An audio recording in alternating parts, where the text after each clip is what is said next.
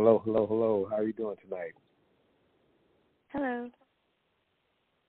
How are you doing tonight? Again. I'm doing great. How are you? All right, relax, relax, relax. Uh, I'm doing great. Is, How are this, you? This is different from many other podcasts that you may have done or maybe heard. It's pretty laid back and chill over here. Great. And I don't, I don't just say that. But today we have a very special guest, you know, someone I know, someone that knows me well, a very important person in my life. Um, my kids call her nanny, call her auntie, and I call her sister. But we're going to talk about her professional name, Miss Smith, Miss Tawana Smith, licensed social worker, everything like that. Uh, give out your qualifications. You know, I don't want to leave anything out. I want to shortchange you as well. Your flowers, per se. Well, thank you, Mr. Smith. Are we being formal, or can I call you my nickname? I guess we're not. Being, we're being formal. okay, so I'm Tawana Smith. I'm a licensed clinical social worker and a licensed addictions counselor. I have my master's in social work from LSU. I have a bachelor's in my undergrad from McNeese State University. And I have about 20 years of experience in the social service field. I've worked in inpatient hospitalization on the psychiatric unit, outpatient. I've done individuals and groups. I've worked in prison. I started off in um, sexual assault and domestic violence. Um, I have been blessed to work in many, many areas, and still there yet there are many more that I'd like to dibble dabble in. One of my favorite areas that I worked in is hospice. I absolutely positively love hospice. Will probably always love hospice. And currently, I'm working with veterans, which I absolutely positively love. And of all the loves I have, I believe working with children is by far one of my favorites. Children, adolescents, but I do have a special place in my heart for what we call the littles, and that's um five and up. Okay. So that's a little bit of my background and things I've done and a little bit of my history as per requested from Mr. Smith. Okay. So what made you go into the field of social work? Um, that's a great question. I think I realized um after I got into social work, after I got into my first semester of social work school that I am a social worker um, initially, my goal from seventh grade on was to be a doctor, and when I got to tenth grade, I wanted to become a heart surgeon. And somewhere in between there, I ended up in psychology, which I've always kind of loved psychology.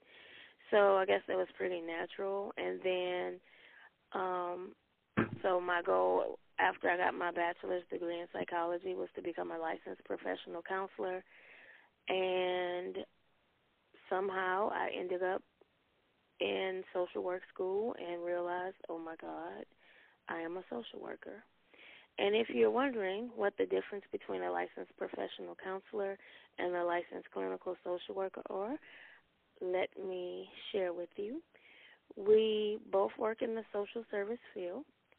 Um, social workers have a person and environment theory which means we treat the person in their environment. We, if they come to us for depression or anxiety and happen to be homeless, we help them. We help connect them with the resources to get what they need so that they can address the real issue of depression or anxiety. Um, so that's the the theory, the theoretical background of social workers. We meet the person where they are. We work with the person in the environment. Um, you can well, find. You know, for my profession, we work hand in hand in a sense. Mhm. We do. You will. You can find social workers, and th- and let me just say this because I have several friends whom I love and who are near and dear to me that are licensed professional counselors, and we just we go about the work of providing social services in a different way, but if you meet someone who's a licensed professional counselor or who's a licensed clinical social worker, we're not typically, for the most part, we're not in it for the money. We're in it for the heart first. So, um, no shade to licensed that's professional so, counselors. That's so sweet. We're in it for this and not for the money. So, we are. I mean, uh, you need money to. Of course, we need money to live and survive on, but money is not the driving force. I've turned down jobs just because it's not. It's I've left jobs because we have a different um idea of what good quality patient care is, and so. Okay. For me, and for people that I know and surround myself with, and I would say for the most part, people in the social service field do initially come into it for the heart, from the heart. Yep. So I want to ask you, uh, kind of sidebar, what do you feel is a way that we can kind of defeat the stereotypes that plague the black community and mental health? I think we have to have more open, honest conversations, kind of like what we're having now. We have to know that we need to know a few things and embrace and and hold on to some of these things. Uh, one thing I think we need to embrace and understand that it is okay to not be okay. Um, I think from a history standpoint, we've always been taught to be strong and to suck it up and it's okay and don't cry and it's all right and keep it moving. You fall down, you get back up, and all those things are great. But sometimes it's just simply okay to be not okay. There's no questions. There's no. Sometimes you just have to sit in and get comfortable with not being okay. And and mm-hmm. and and and we have to we have to call things what they are we, you know, we as a society, but if we're specifically talking about the African American culture and community, we experience trauma in so many different ways, on so many different levels, but we don't even recognize what it is. We just keep moving. We just keep going. And until we start recognizing trauma and and putting a name to what it is and not calling it oh this or that or oh you need to just get up off your pity pot and get moving. We have got to put a name to what it is. We have to call it what it is so that we can move past it. You know, it's okay to not be okay. It's okay to to sit in the hurt and the pain, but it's not okay to just stay there because that's where the problem lies. So if we as a community are open and honest about our feelings, talk about our feelings, embrace the thought that it's okay to not be okay, embrace the thought that it's okay to get help. Um, I think those are some of the things that we can do. And again, continue to have these conversations. I agree. Mm-hmm. I'll just speak on my perspective from working within the field of, I guess, mental illness. There's so many cases that go undiagnosed because people feel that, oh, that's a sign of weakness to say if you're having mental issues or if you're hurt or you're going through depression and anxiety. Mm-hmm.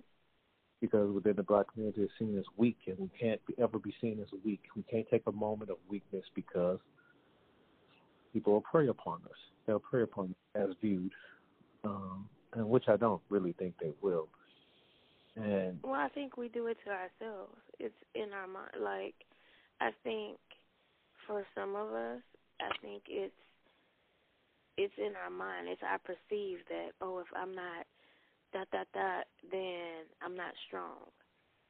But strength is knowing and owning your weaknesses whatever they may be. And not to say that being depressed is a weakness because I don't think it's a weakness.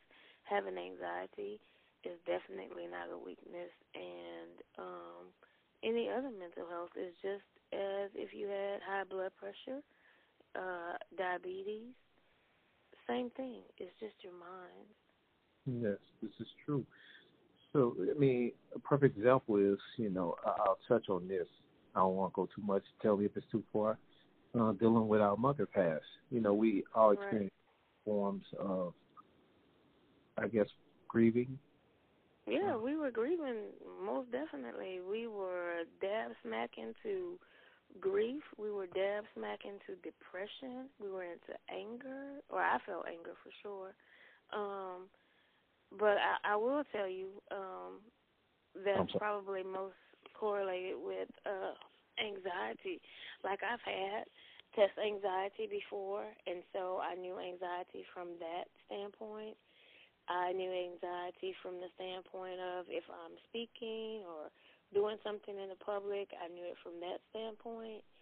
But me, with the experience I have and knowing about anxiety, it took my friends to say, okay, um, you probably need to talk to somebody. Like, you probably need to have a conversation with your doctor because it felt like there was an elephant sitting on my chest. And I just could not breathe. Like, I just, and I couldn't stop it. I couldn't control it. I, and that's what anxiety is. Like, you have, you can't control when it comes over you. And in that particular sense, um, in dealing with mom's loss, I had I, I it just I was sitting down watching TV and out of nowhere my chest was so heavy um that and I was like, wait, is this depressed? like is this anxiety? Is is this what I'm feeling? And I did talk to my my primary my primary care provider and um he did provide me something mild um, of course, I'm aware of medications. I try to stay. I don't want to be on anything that has a an addictive component to it. Um, and even in that, even in that, like when it hit me, and I'm like, wait, is this is this anxiety? Like, and for me, the biggest part of anxiety is in many different it the symptoms, the the feelings are many are different for different people in different situations. Specifically for me in this situation with mom's loss, it felt like an elephant was sitting on my chest. I just I couldn't breathe and I couldn't stop it and I didn't know how to make it go away. And I'm a licensed per I teach people how to um work within their anxiety, but in this particular sense, I just I I couldn't. And so um, and then I would, so I would, so I'm having this pain. I've talked to the doctor. I've gotten the medicine, and so here's the elephant on my chest, and I'm like, wait, is this anxiety? Like, is this what this is? And then I'll take the medicine, and about 30 minutes to an hour afterwards, I'm like, oh, I can breathe. I, I, I think that's what it was. Like, so I think it's important for us to just be aware and to and to know and to not like in my mind it could have been a million different things, but it really was it was anxiety. Well, and I, I didn't mean long winded, but that that was just my my closest um example of feeling anxiety and and being able to recognize it for what it is well, and getting help because a lot of people think it's actual like a heart attack or stroke and well sometimes the your chest is hurting so bad my chest didn't necessarily hurt it just it was so heavy it yes. was it was it was like it was sucking my i couldn't breathe like i it felt like for people who have asthma and who have experienced an asthma attack it felt like an asthma attack like it felt like i could not breathe and I wasn't running. I was just sitting down. I understand. Mm-hmm. I think for me, the thing that helped me with everything was just being with how I feel, how I went about my day. You know, mm-hmm. I if I felt like crying, I cried. I didn't. Right. I, I didn't hide it. and nothing. I wanted it to be where it was for however long it had to be right. the feeling to begin. And um, that's right. A lot of associates and friends of mine that I really don't remember too much from 20, the 2018 and 2019 because there was so much going on, as you know, mm-hmm. that point from the birth of our son. Well, not our son, but of course, no. you know, I'm sorry, I could your nephew. Mm-hmm. And, My and untimely death of our mother. It was like back to back, so it was mm-hmm. like, so many and, emotions. And the right, the feelings were so like the birth of a baby is like, oh my God, yay, you know, it's an exciting thing, and then and then boom, the loss of our mom is like, yes, it's a boom. So yeah. It's, and people, I say it's it's very different in a sense, you know, because you know we lost our father, but this was so different because it hurt so much. And I said our father didn't hurt at all. It just it was so unbelievable. Like it, mm-hmm. it was loss of words. Like how we get to this, and I guess back our mom, we felt like she was going to live forever, even though we, I think we just didn't want to come face to face with that day of that thought of losing her mm-hmm. for her impact and what she means to our family. Right, right, and I, I think, think hardest pill to swallow. Right, and I think the loss of dad was so different um, because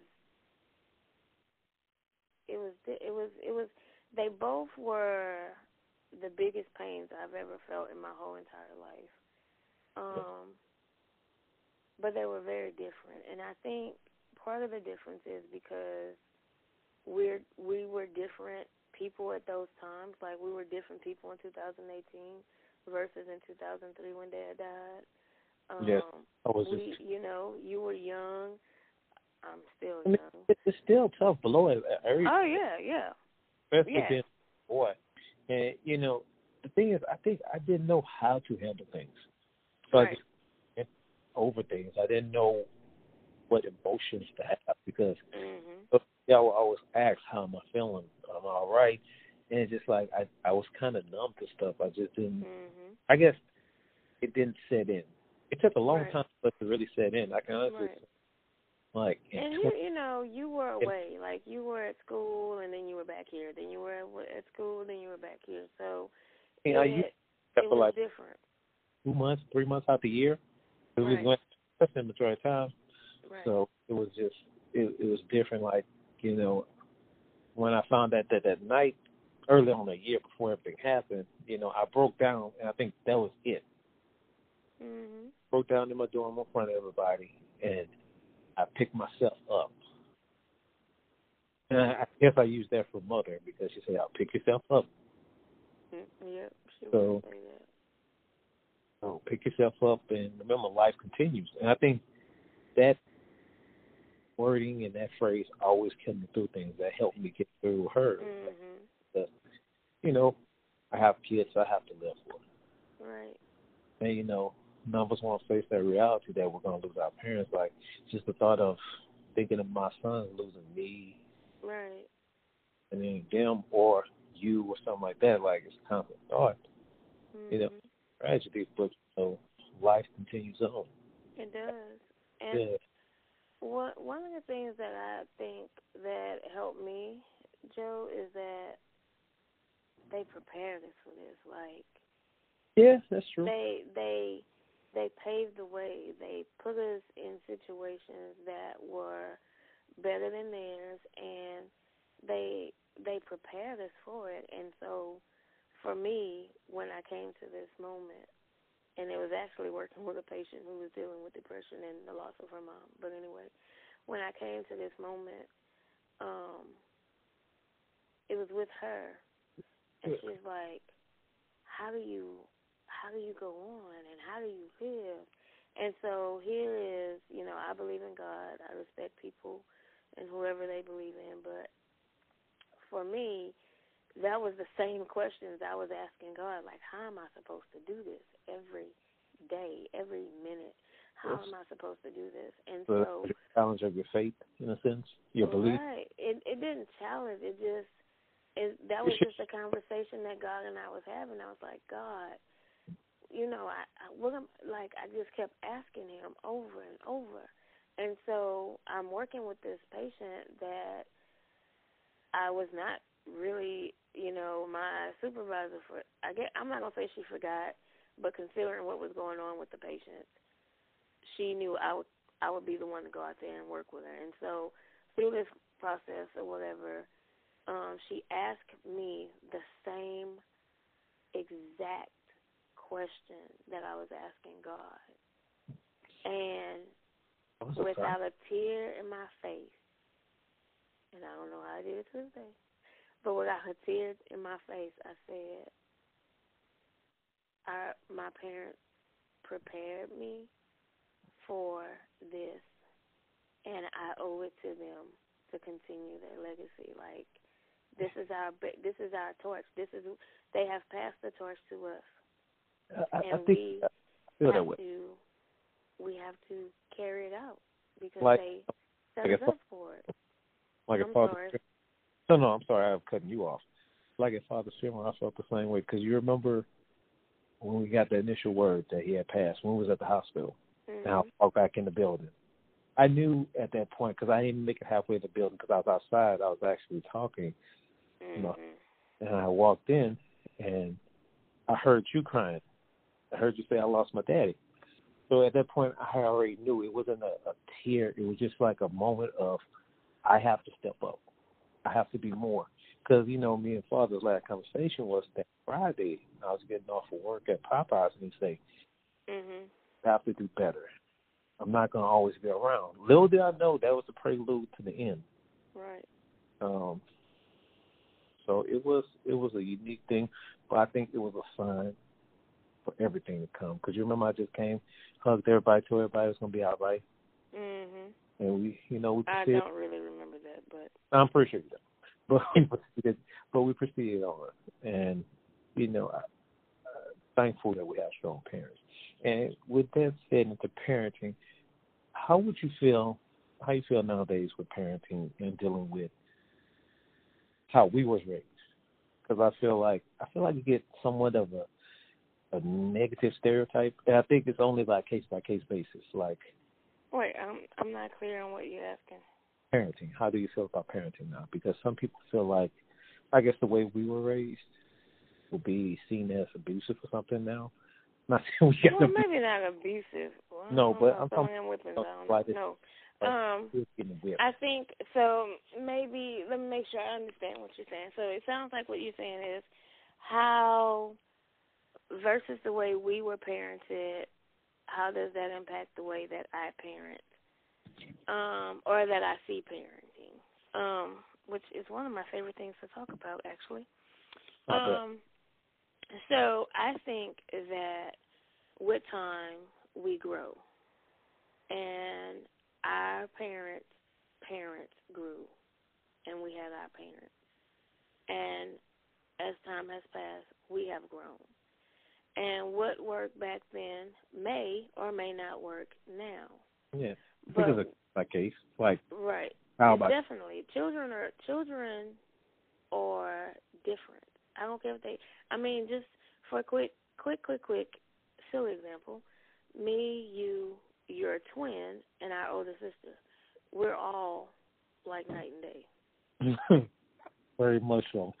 I mean, you and your twin are like you can't get more opposite. Um, I think personally, I'm a combination of both parents, and our other sibling is kind of more like mom. you're introvert. You got introvert ways at times. I I can can be. so, I think we all can be. But um, consider myself so fully introvert. yeah, when you want to be. Um, I think that children are different, and you have to respond to them different. But there are some things I want to really, really bring across because parenting is important to me. It's one of my favorite things. It was one of my favorite things before I became. Well, I'm in the parent role. I'm a foster parent, and um, I used to always use my oldest nephew. Uh, I call it parenting by um, how do I used to call it? uh, as part of the the circle. You know, it takes a group, it takes a, a village. So parenting by village. Or, I was about to say what we in a we in a clique or something? yes, parenting by by village. So, because uh, my our sister had to work a lot, and so he spent a lot of time with us. So while I'm not his parent, and I've not tried to be in that role, but I've had to parent him sometimes, um, just because he was always with us. So anyway, um, the things that I think are critical and crucial uh, that that was impacted by the way we brought up and part of the growth that we have now, and that is number one, off top, unequivocally, just absolutely showing your kid love. And how do you show your kid love? Being kind, um, and and and knowing that you're talking to a person, a little person, a little tiny person, who is depending on you. Um, don't put them down. Don't you know squash their ideas, their hopes, um, and just enjoy every moment. Like I have a foster. I'm a proud proud foster parent. I love my fosters. Well, I have one now. I had one before, but the one I have now. Nephew. When, hmm? Nephew.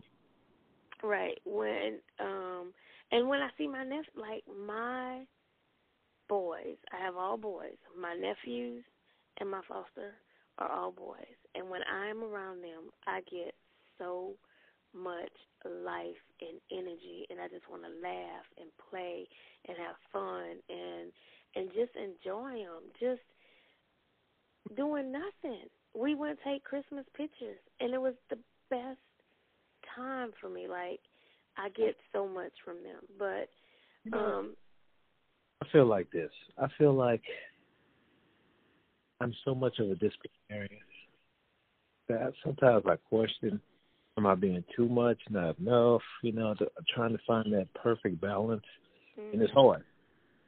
Yeah, it is hard. I, I, I, I um, talk every day. I talk to him. I tell him I love him because you know that's kind of not the thing in a being a male, especially black, showing emotion and stuff like that. Because you have a lot of fathers, sons.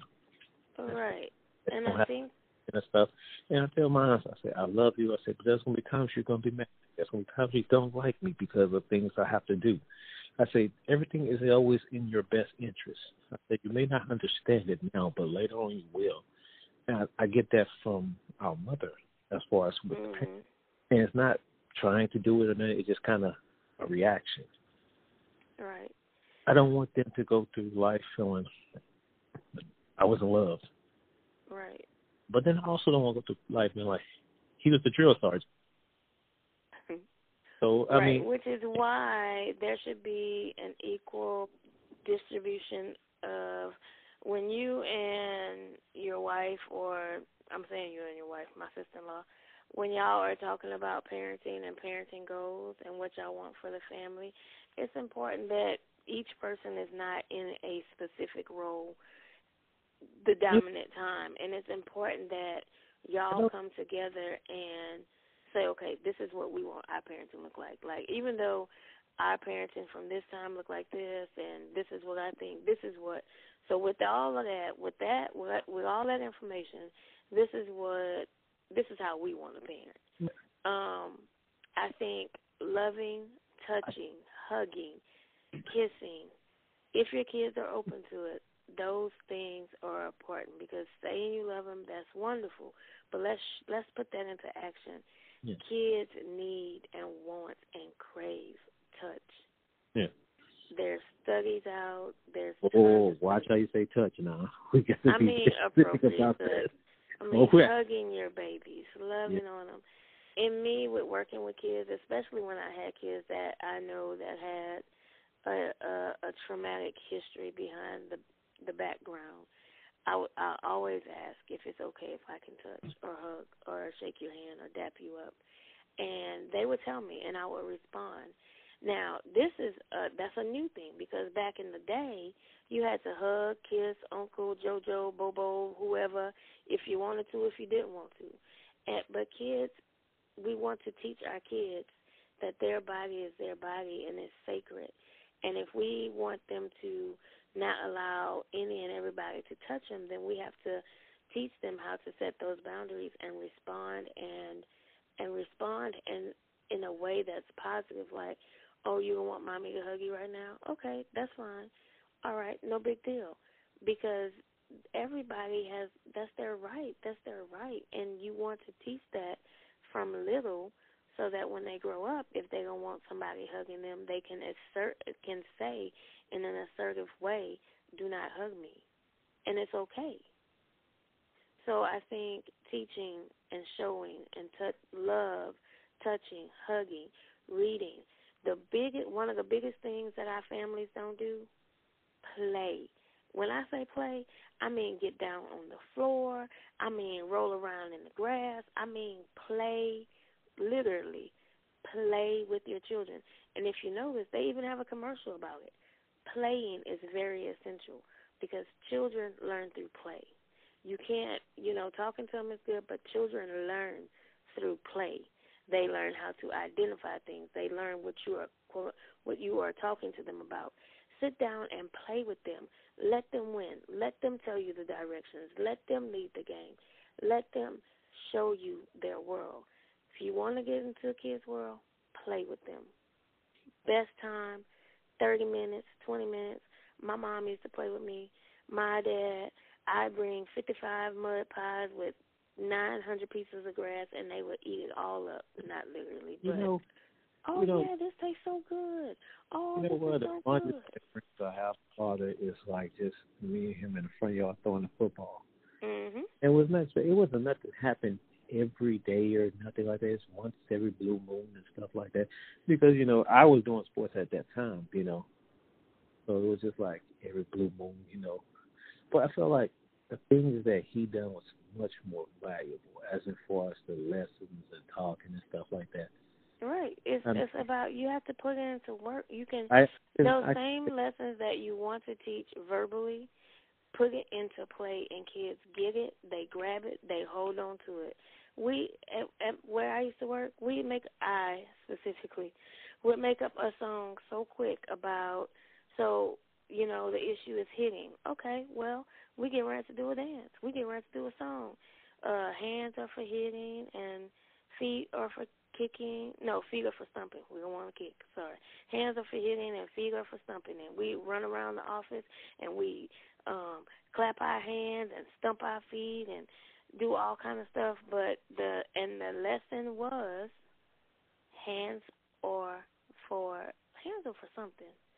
Hands are for feet are for stomping. I can't remember. I'm sorry. But anyway, hands were for positivity. Hands were for um inspiring and uplifting. They were not to hit. So if I said hands are for hitting, that was wrong because that's not what we were trying to um get across. But anyway, just go outside, run around, play with him, let him jump on you.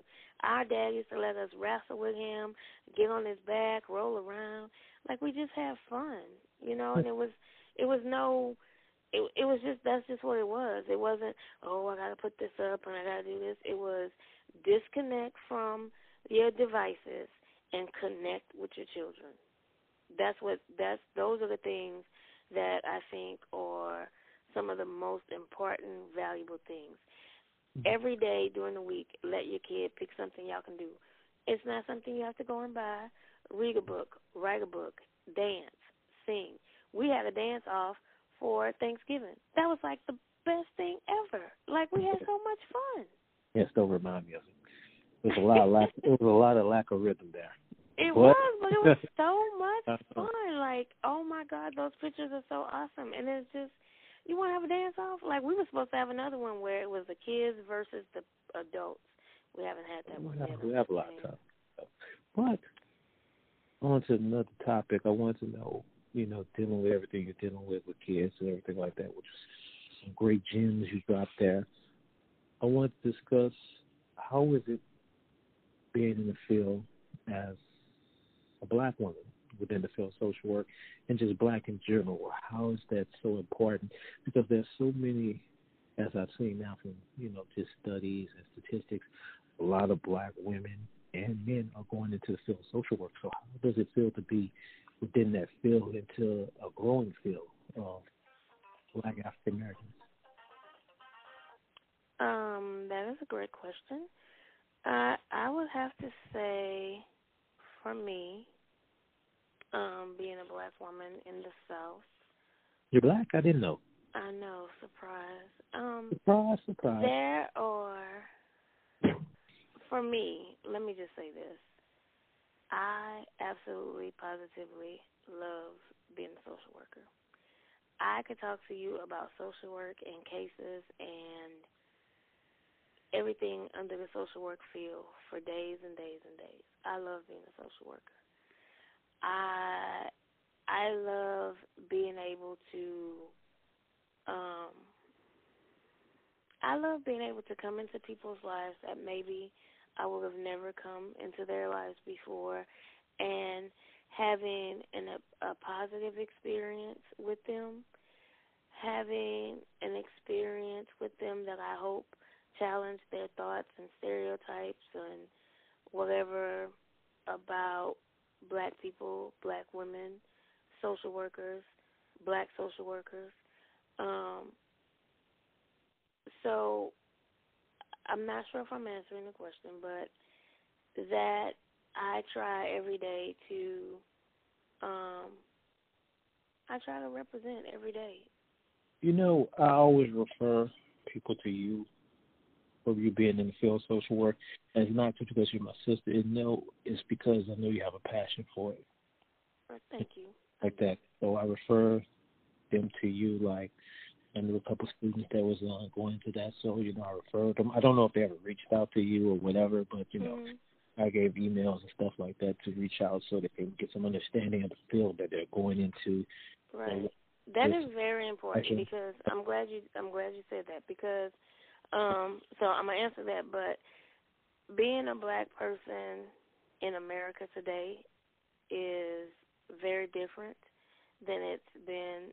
Very different in that there's change coming about.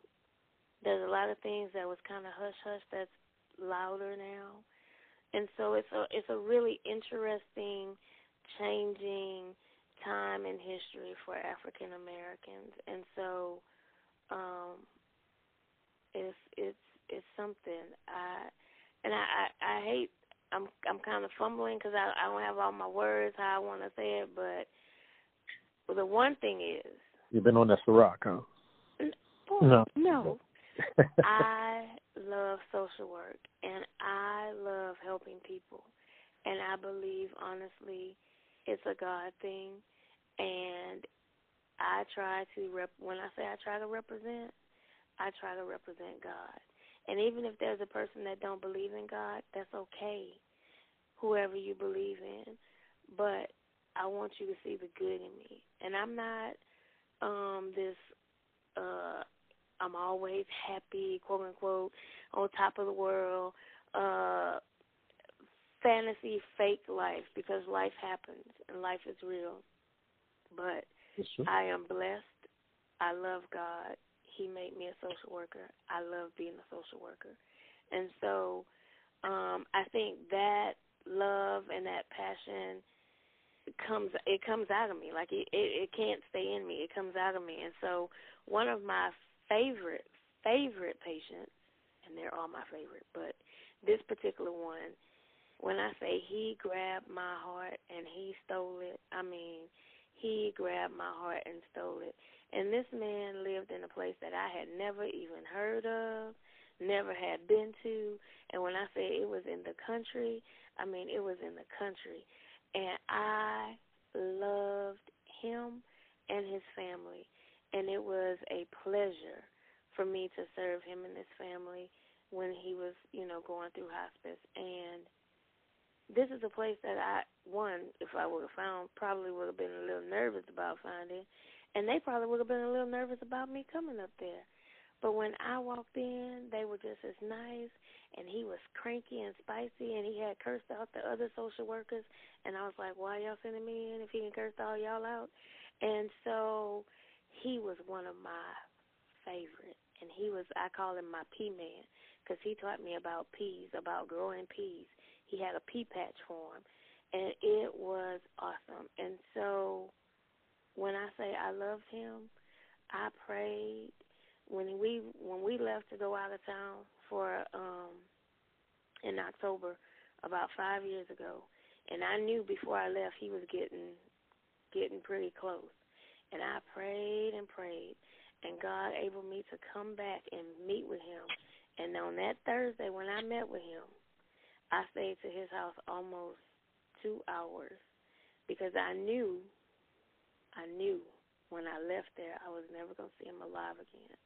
And I just sat there and I was with the family. I told him I was going to jump out of his birthday cake because his birthday was coming. We just had the best time ever. And when I left, I hugged him, and he knew how much I loved him, and I know how much he loved me, and his family loved me. And I, like I said, when I left, I knew I wouldn't see him again, and he, they were gonna have a party for him.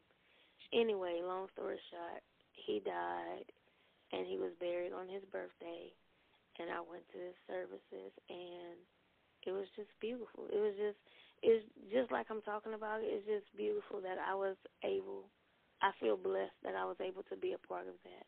Where in any other situation I may not have been. So, um, I love being a social worker.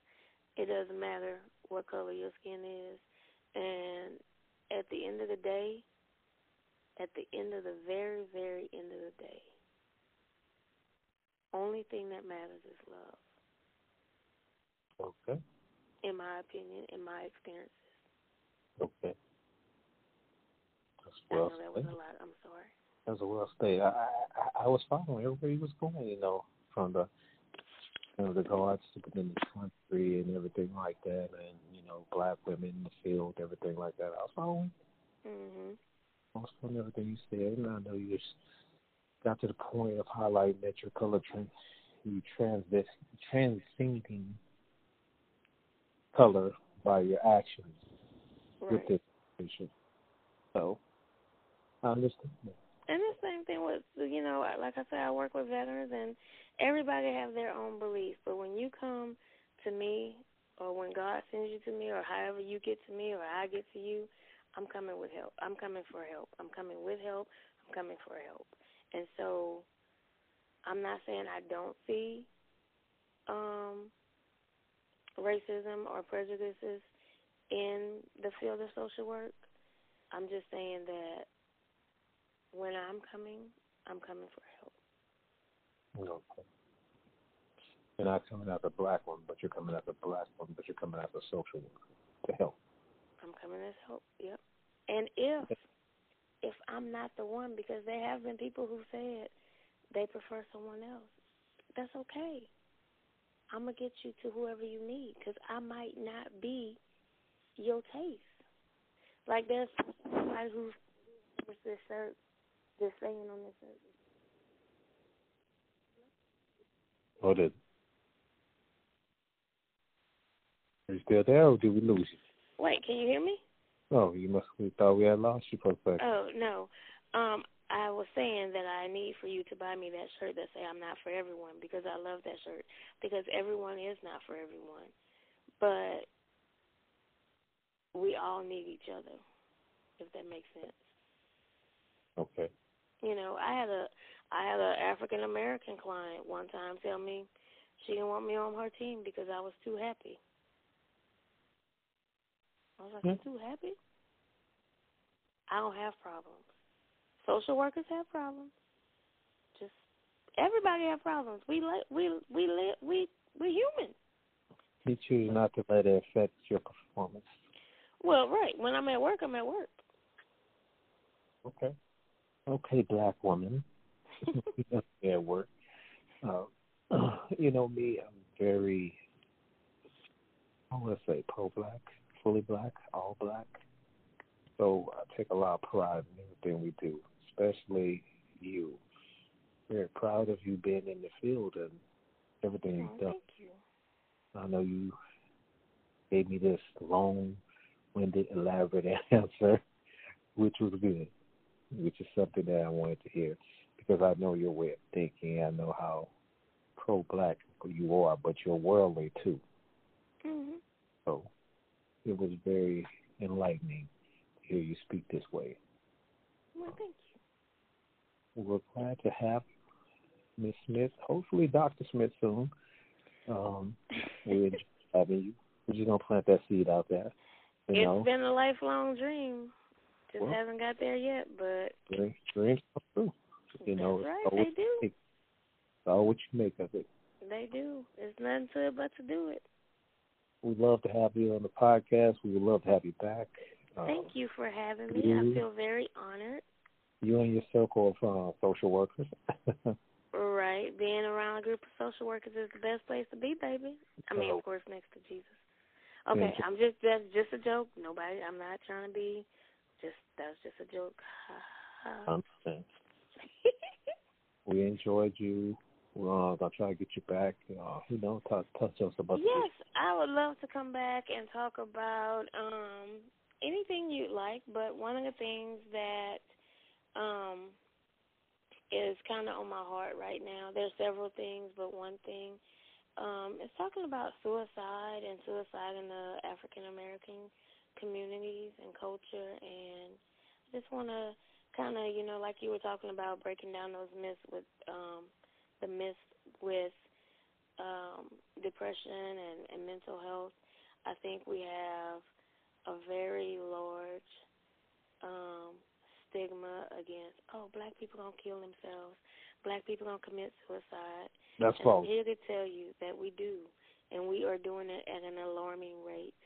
Yes, and that's right, right. We need to really have some really real conversations with ourselves, with our friends, with our family, and with our What's community. the age demographic? I need to cut you off because I, I read it a while back. Uh, well, I can't say now, but I, what I can say, I can't give you the exact numbers, but I will tell you that African Americans in general on the rise, and African American females are really, really increasing in not attempts, but actual suicide.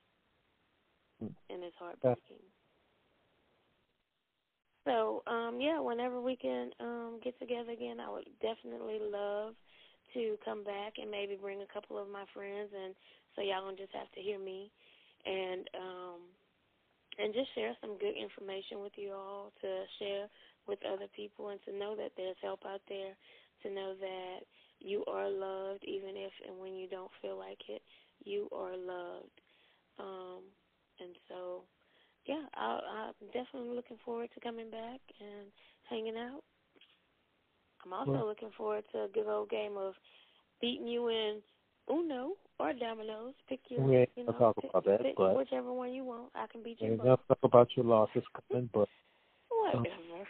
We want we want to have you back. We want to dive back into this conversation because it's very fascinating. It's very real, and it's something that's very alarming that we need to discuss.